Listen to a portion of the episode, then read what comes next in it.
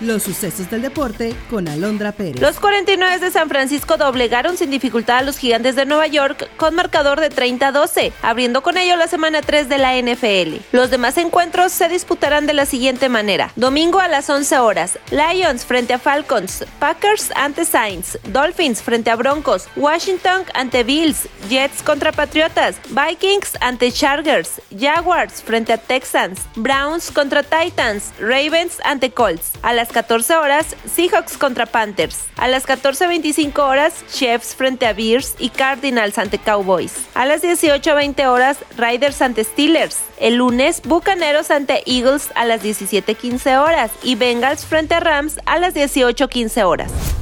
La selección argentina continúa liderando el ranking FIFA en el mes de septiembre, donde México se colocó en la posición número 12, un lugar por debajo de Estados Unidos. El segundo sitio le corresponde a Francia. En el tercer escaño sigue Brasil. El top 5 mundial lo complementan Inglaterra y Bélgica.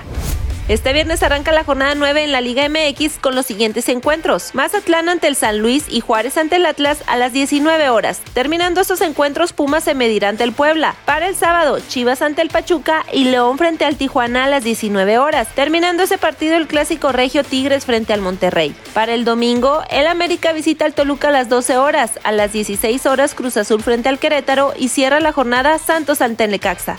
Está usted bien informado. Somos Sucesos Coahuila.